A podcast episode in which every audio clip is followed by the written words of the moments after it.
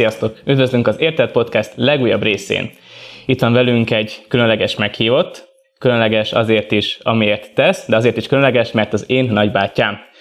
Székely András, alias Bandi, üdvözlünk az Érted Podcastben. Nagyon örülök a meghívásnak, bár még nem tudom, mit vállaltam.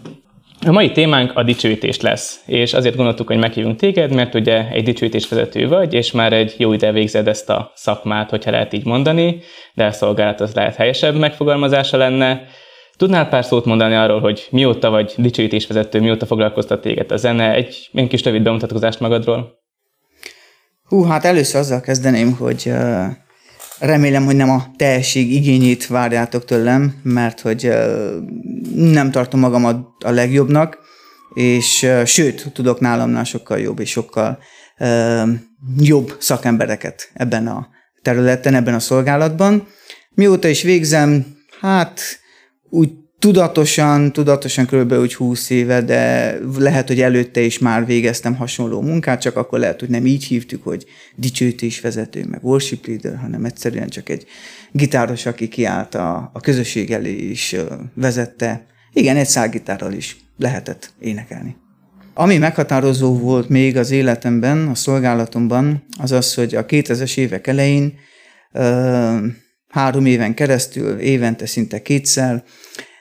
Kimehettem Amerikába, zenei turnén vehettem részt, és bepillantást nyerhettem egy-két gyülekezeti életbe, zenei életbe, csak érdekességképpen mondjam, hogy akkor abban azokban az időkben íródtak azok az énekek, hogy mikor még semmi, a Bavol, vagy Mustilés napjai, és ott hallottuk először a, a csoporttal, akik kint voltunk, és majd rá egy-két évre, utána a nagy felfedezésünkre, meglepetésünkre hallottuk Magyarországon, Romániában, a Erdélyben, magyar nyelven is, és olyan érdekes volt, hogy az óceánon túl mi azokat már énekeltük, és láttuk, hogy hogyan bontakozik ki egy jó néhány ének, és utána majd átkerül a mi anyanyelvünkre is.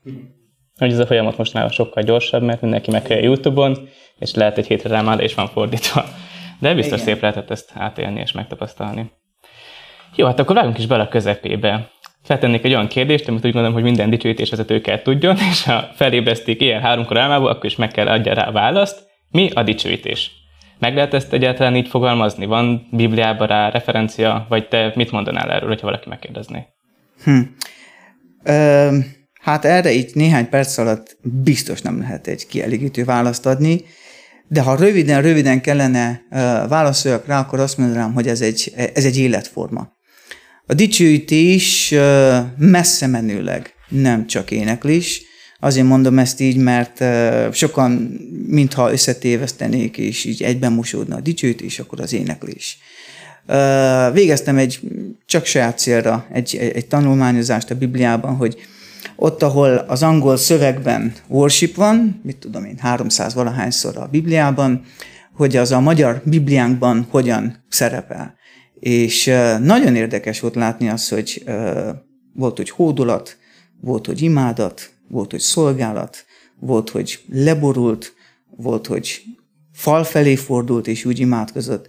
És míg az angolban csak annyit mondtak erre, hogy worship, a magyar nyelv úgy örültem annak, hogy sokkal gazdagabb, színesebb, szinte minden egyes alkalommal más és más kifejezést használt, pedig még csak elkezdtem a tanulmányozást, de már ez a megfigyelés nekem nagyon sokat jelentett, hogy sokkal több minden. A dicsőítés sokkal több minden, mint, mint csak éneklés.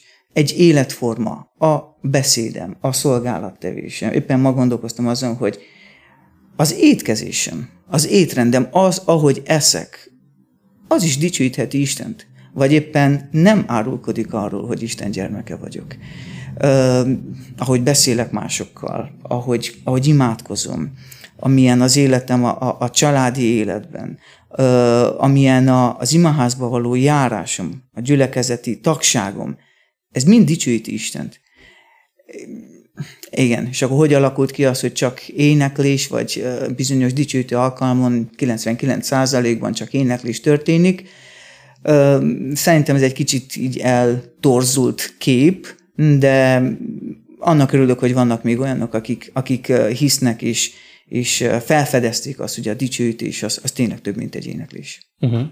És ha már itt tartunk, akkor milyen szerepe lehet a dicsőítésnek a gyülekezetbe, illetve szóval erről, hogy a dicsőítés többféleképpen megnyilvánulhat, milyen szerepei kell legyenek egy dicsőítésvezetőnek egy gyülekezetbe? Igen, ha gondolsz arra, hogy azért a dicsőítés vezető fogalma így a laikusi körben, vagy a gyülekezeti fogalomtárban az úgy jön le, hogy az, aki az éneklés vezeti, az éneket diktálja, aki az éneklésben a hallgatóságot viszi magával. Tehát értem, és egyetértek azzal, amit mondtál, hogy a dicsőítés az egy életforma kell legyen, nem csak a dicsőítés vezető számára, hanem a hallgatóság számára is, de mégis a, a szigorú jelentés tartalma számunkra a dicsőítés vezetőnek az az, hogy az éneklésben vezet bennünket. És akkor hogy kapcsolod ezzel össze, vagy milyen szerepe van ez a, az éneklésben, meg a gyülekezeti életben? A dicsőítő lehet az, és csak az tud lenni, aki, aki meg van váltva, aki Isten gyermeke. Dicsőítés vezető, úgy, ahogy a, a, az elnevezés is mondja, az, aki vezeti, aki előáll, aki valamennyire többet megtapasztalt már lehet Istennel való járásban, a dicsőítésben. Úgy azonosítanám más kifejezésekkel, mint például imóra vezető. Nem azt jelenti, hogy ő a legjobb imádkozó a gyülekezetben. Azt jelenti, hogy ő készült erre a szolgálatra, ellentétben esetleg a, a, a gyülekezeti tagokkal, vagy biblióra vezető. Nem azt jelenti, hogy ő a legjobban ismeri, ő, ő ismeri a legjobban a Bibliát. De arra bibliórára ő készült, azzal a témával, abban a pillanatban lehet, hogy ő a legjobb. Dicsőítés vezető, vagy éneklés vezető elkészítette néhány éneket, bizonyos sorrendbe tette, kontextusba tette az igével. Készült erre nem csak erre, arra bizonyos alkalomra, hanem lehet, hogy éveken át.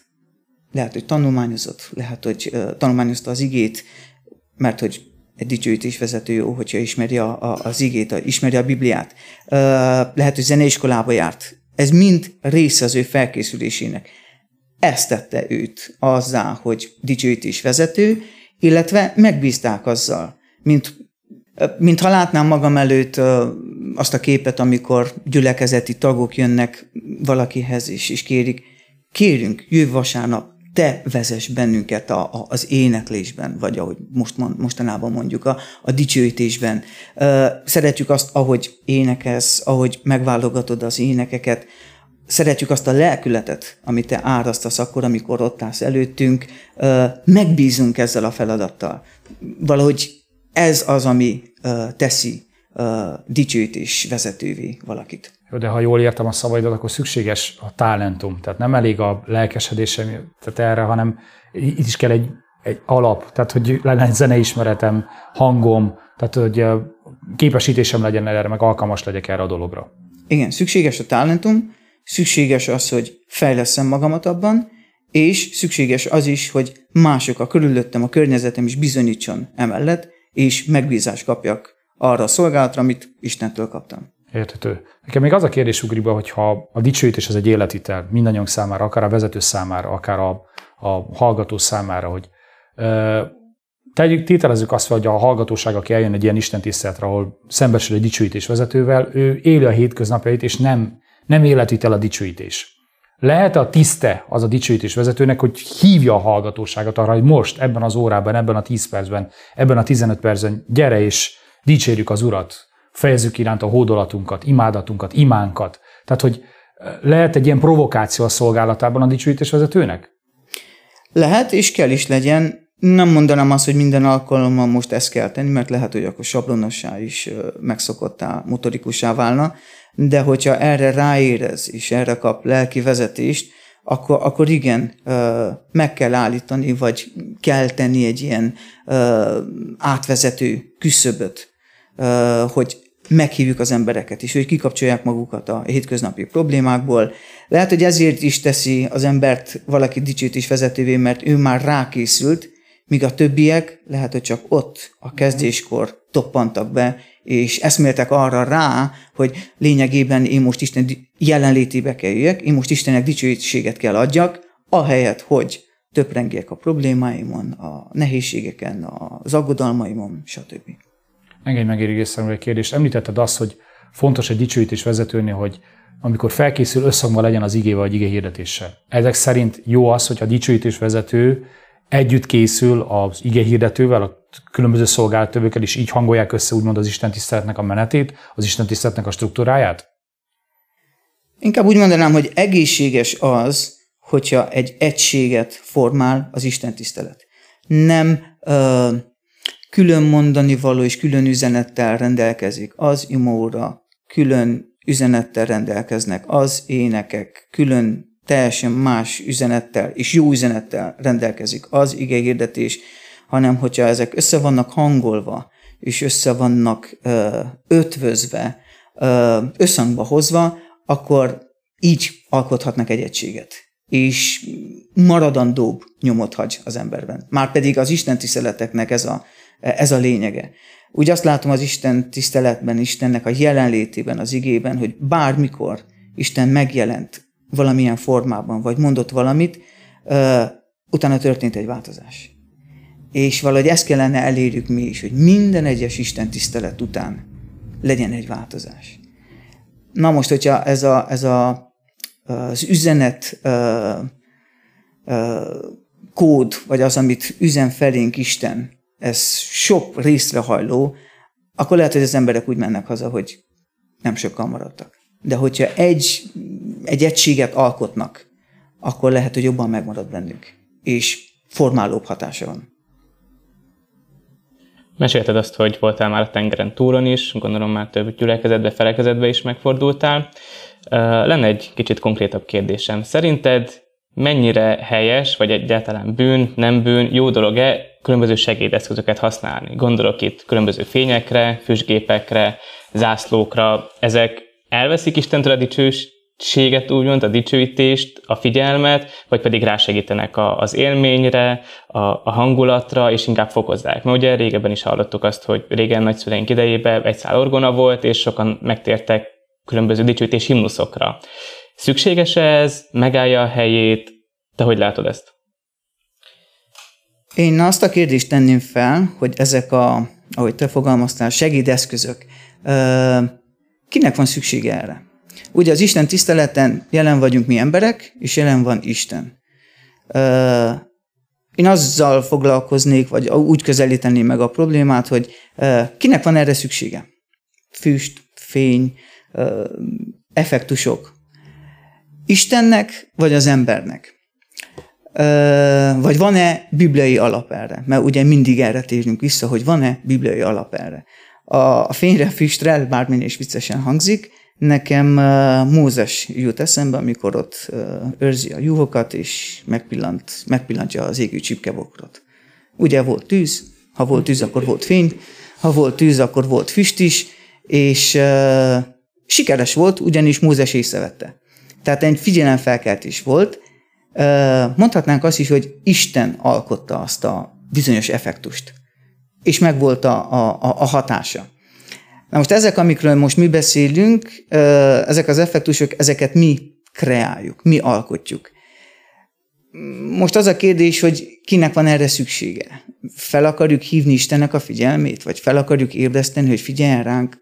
Úgy gondolom, hogy Isten figyel ránk saját magunk ember embertársára, embertársa felé próbálja felhívni a figyelmet? Még pontosan nem találtam meg a választ erre, de félek, hogy ezek a, a, a, az eszközök, ezek a hát mű dolgok úgy, úgy magukra hívják a figyelmet, ahelyett, hogy Istenre vonnák a figyelmet. Tovább menve, azok, akik, akiknek erre van szükségük, akiknek ilyen effektusokra van szükségük, félek, hogy a, a, a, a keresztény életük lehet, hogy eze, ezektől fog függni. És ahogy kiveszük ezeket a mm, effektusokat egy Isten tiszteletből, egy jó közösségből, egy lelki közösségből, ők lehet, hogy nem fognak érezni semmit, vagy nem fognak megtapasztalni semmit. Mert mm, ők mást vártak valami, valami külsőségest.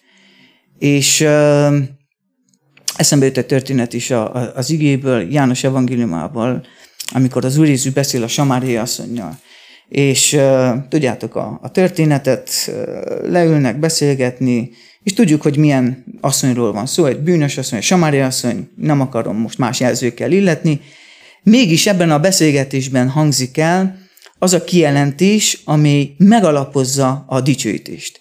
Uh, azt mondja az Úr Jézus, maga Isten fia, hogy uh, Isten olyan dicsőítőket, olyan imádókat keres, akik lélekben és igazságban. Előtte az volt a beszélgetésnek a témája, az asszony azt kérdezte, a, a, a formalizmus. Hol kell dicsőíteni? Hogyan? Így, úgy, ott, itt. És az Úr Jézus, mint hogy nem törődne ezzel a kérdéssel, és azt mondja, hogy lélekben és igazságban. Na, ezeket keresi. És mint hogy ezeket a mankókat, ezeket a segédeszközöket, ezeket a műdolgokat meg sem említeni. Sőt, legyünk őszinték, nem találunk sehol. Hogy volt villámlás itt-ott, ezeket Isten idézte elő. Most nem tudom, honnan ered ez az egész, mert nem tanulmányoztam ezt a, ezt a jelenséget, hogy honnan ered ez, megpróbáljuk mi Istennek a szerepét játszani, vagy besegíteni Istennek, vagy ezáltal jobban imponálni Istennek. Nem tudom. De lényeg az, hogy nem ítélem el ezeket a, a, az alkalmakat, viszont tény az, hogy egyre több ilyen van, nem kérdőjelezem meg, hogy Isten jelen van-e ezeken a helyeken, viszont azt látom, úgy, ahogy mondtam nektek az elején is, hogy régen meg lehetett énekeltetni egy szál gitárral is több száz embert. Tényleg kell haladni a korral, vagy említetted azt, hogy orgona kísérettel, himnuszokat énekelve tértek meg emberek és születtek újjá, ami tény és igaz. Miért fejlődött idáig, és mi Istennek a véleménye erről, ezzel jó lenne foglalkozni tovább is. Mondtál egy kulcsmondatot, hogy kiért van ez. És valószínűleg kell mondanunk, hogy az emberért. És hatás kell tesz az emberben, és ezt kell megvizsgálnunk, hogy, hogy ez összhangban marad-e azzal a kijelentéssel, amit mondtál mondjuk a Samari asszony történetéről, a lélekben is, igazságban is imádni Istent, illetve hogy a fókusz tényleg Istenem maradjon, ne az élményeken, hogy ezeket hajhásszuk, mert a dicsőítésből fog hiányozni a fény, fog hiányozni a füst, vagy fog hiányozni ez a koreográfia elem, amit én igénylek, vagy megszoktam, vagy amit kívánok, akkor számomra már nem lesz igazi a dicsőítés.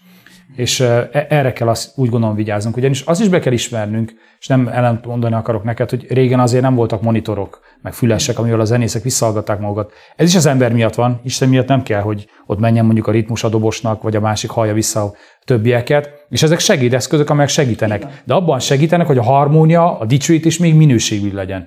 Na most, ha a mi kultúránkban, ezt mondom, és aki akarja érti, szerintem el tudjuk azt érni, hogy ezek a segédeszközök, ezek a koreográfia elemek javítanak a minőségen, és tényleg a lényeg az megmarad, és igazságban és lélekben imádjuk az Istent, akkor nem, nem kell kivetnünk. Illetve az segített még rajtunk, akik mondjuk vevők vagyunk ezekre a dolgokra, hogy néha ki kellene próbálnunk magunkat, hogy egy egy szál gitár kísérettel tudom-e dicsőíteni az urat.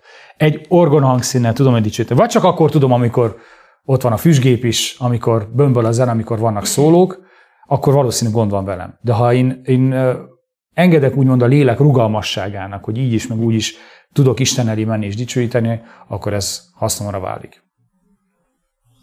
Szóval arról, hogy mi van ugye a színpadon, most lássuk, mi van a dicsőítők között, az emberek között. Sokszor elhangzik azt, hogy meg észreveszünk azt, hogy ahány felekezet beárunk mindenhol, más milyen a test, testtartás. Erről van ez a Bibliában, hogy mégis mi a helyes testtartás, miközben Isten dicsőítjük erre? Van-e valami pszichológia, hogy jobban odafigyelünk Isten, hogyha becsukjuk a szemünket, vagy a felemelt kezeknek? Van-e valamilyen jelentőség a Bibliában? A kezeknek a használatára ö, van ö, kitérés a Bibliában, és van, van, van erről leírás. Valahol olvastam egy érdekes tanulmányt arról, hogy uh, milyen szerepe volt a zsidó kultúrában a kezeknek a használata, illetve hogyan jött ez át a, a mi dicsőítésünkbe, éneklésünkbe. És nagyon érdekes volt, hogy akkor, amikor felemeljük a kezünket, és magasra emeljük a kezünket, akkor Istennek adunk hálát amikor lejjebb tartjuk a kezünket, és a tenyerünket felfele tartjuk, akkor az olyan imáknál, az olyan énekeknél történik ez, amikor fogadjuk Istennek a, a, a, az áldását. Amikor pedig megfordítjuk a kezünket, és mint hogyha áldást mondanánk embertársainkra, akkor megint egy másik uh, testhelyzet van. Uh, ami érdekes az, hogy innen ered, bár innen ered a, a, a mi kéztartásunk is, mégis ezek összemosódnak. Hát még nem tudatos dicsőítés előtt, én, én azt látom. Most a hallgatóságról Vagy beszélek a inkább. Is akár. Igen. Kérek valamit Istentől, de közben úgy tartom a kezemet, mint hogyha én adnék neki. Tehát vannak ilyen ellentmondások. Tehát akkor Bandi a zsidó kultúrában az, hogy hogy tartotta a, a hívő a kezét, az mindig kifejezett valamit nagyon szigorúan, tehát hogy tudatosan tartotta fel le, vagy áldás pozícióban? Igen, igen. Tehát összhangban volt azzal, amit mond, amit kért, vagy amit ajánlt fel Istennek. Olvastam még egy helyen, hogy egy statisztikát, hogy azok, a, azok az emberek, akik a közösségi, gyülekezeti dicsőítésbe, Isten tiszteleteken bizonyos testmozgásokat végeznek, legyen az kéz, integetés, ugrálás, járkálás, ingadozás, hadd ne soroljam tovább. Több, mint 90%-a ezeknek az embereknek otthon, a csendes kamrájukban biztos, hogy nem végzik ezeket. És ez nagyon elgondolkoztatott engem. Miért van az, hogy akkor, amikor közösségben vagyok, akkor hát valószínűleg magamra hívom a figyelmet, mert akkor, amikor egyedül vagyok, nem teszem ugyanezt. Vagy uh, mi lenne akkor, elhangzott az a kérdés is, mi lenne az, mi lenne akkor, hogyha otthon végezném ezeket? Emelt kézzel imádkoznék, úgy áldanám, úgy magasztalnám Istent, és a közösségbe, nyilvánosan pedig nem tenném ezt. Lehet, hogy ez inkább megközelíti azt a az elvárását Istennek, amitől, amiről beszéltünk az előbb, hogy Isten olyan imádókat keres, akik lélekben és igazságban, tehát a, a benső mozdul meg, nem a külső, nem a kezek. Nagyon sokszor viszont a testhelyzetünk az elárul valamit. Én ige hirdetőként is tapasztalom azt, hogy amikor látok valakit, hogy valakiben tudsz kapaszkodni, mert látod, hogy nyeli a szabadet, és van, aki teljesen mellé esik, és látszik, hogy mellett, tehát hogy nincs ott Ugyanígy az éneklésben is gondolom ezt a tapasztalatod a dicsőítés vezetés szerepedben, hogy van, aki veled megy, és tényleg ott van az éneklésben, és van, aki nincs ott. Tehát, hogy azért a testhelyzetünk is, vagy a gesztikulációnk is kifejezi azt. De lehet ez hamis is, mint ahogy ezt említetted, hogy lehet csak egy ilyen nem is őszinte, hanem másoknak meg akarom mutatni, hogy én mennyire lelkesedem Isten iránt. Viszont lehetnek olyan emberek is, akik ezt őszintén fejezik. Én gondolok a kulturális különbségekre, a négerekre, vagy akár a romákra, akik sokkal temperamentumosabbak, mint mi, és őket nem tudnád úgy meg kéne, hogy úgy dicsőítsenek, mint mondjuk egy magyar ember. Hogy ezt is be kell látnunk, hogy azért vannak kulturális különbségek, és emiatt a test, testünknek a gesztikulációja is más lehet. És lehet, hogy itt is van a hiba, hogy más kultúrkörnyezetből akarunk bevinni szokásokat a mi kultúrkörnyezetünkbe, anélkül, hogy erről tanítanánk, vagy tisztáznánk ezt a, a hallgatósággal, vagy a nemzetünkhöz tartozó emberekkel, vagy azokkal az emberek, akik abba a gyülekezetbe járnak, hogy egy új szokásba akarunk vezetni, akkor ezt el lehetne magyarázni, hogy miért akarjuk ezt, hogy van ennek ige alapja, van-e valamilyen haszna olyan szempontból, hogy az Isten iránti lelkesedésünket még jobban tudjuk kifejezni. Viszont ha visszamennénk, félretennénk a kulturális különbségünket, és visszamennék az igéhez, én azt láttam ezekben az igeversekben, amiket, amikről beszéltem nektek a, az elején, hogy 300 valahány igeverset úgy megnéztem, beszélnek bizonyos testhelyzetről. És érdekes, hogy nagyon kevés említi azokat a testhelyzeteket, amiket ma mi gyakorlunk. Inkább olyanokat láttam, olvastam, hogy leborultak. Némák maradtak. Nem merték felemelni tekintetüket föld felé fordultak, fal felé fordultak, és lehetne sorolni ezt tovább. Később Luther például úgy imádkozott, hogy leborult a földre, széttárta a kezeit, a homloka érte a padlót, meg valószínűleg a térde. Akkor te ezek szerint el tudod képzelni azt, hogy a dicsőítés vezetés közben lehet egy olyan isteni reveláció a gyülekezetben, hogy a hallgatóság térdre borul. Vagy némán hallgatja dicsőítést, mert Isten, Isten úgy kezdett el dolgozni. És milyen ritkák ezek az alkalmak. Hogy lehet, hogy ezt kellene kívánjuk, hogy egy-egy dicsőítés közben legyen az öt gitárral és nem tudom hány hangszerrel, vagy csak egy hangszerrel, hogy legyen ilyen isteni megnyilvánulás, hogy az emberek némán állnak Isten előtt, hogy leborulnak előtte, és térdeiken állva imádkoznak, énekelnek. Pont ezt akartam mondani, hogy lehet, hogy olyasmit kérsz, vagy olyasmit kívánsz, ami nem olyan népszerű most. De ha őszinték vagyunk, az igében ezt találjuk. Illetve azt, hogy Dániel mikor imádkozott, Dávid amikor imádkozott. Olyan leírások vannak, amelyeket ők egyedül végeztek a saját szobájukba. És hogyan végezték ezt? Ritkán van olyan, amikor uh, nagy közösség, nagy Isten tisztelet, mondanánk így, vannak együtt, és valamilyen extravagáns módon történnek a, test mozdulatok. Én sem ítélem el, de azt hiszem ezt tanúságként megfogalmazhatjuk ebben a, ebben a fejezetben, hogy a lényeg az Isten imádata legyen, igazságban és lélekben, és minden olyan eszköz használjunk, ami ezt elősegíti. Ha pedig ezt hátráltatja, azt attól el kell, el kell zárkóznunk. Így a testhelyzettel kapcsolatban nekem még lenne egy kérdésem, megint szakmai szempontból kérdezzek én, mint igényhirdető, de téged, mint dicsőítés vezető, hogy a dicsőítés vezető, amikor becsukja a szemét a hallgatóság előtt, mennyire jó ez, vagy mennyire nem?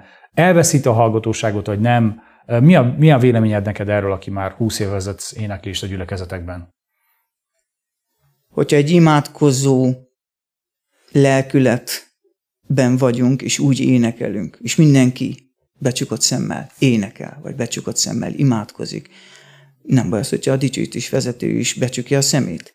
Viszont akkor, amikor uh, valaki becsukja a szemét, legyen az dicsőítés vezető, vagy legyen az uh, a hallgatóságban levő, akkor ez nem egy rossz dolog.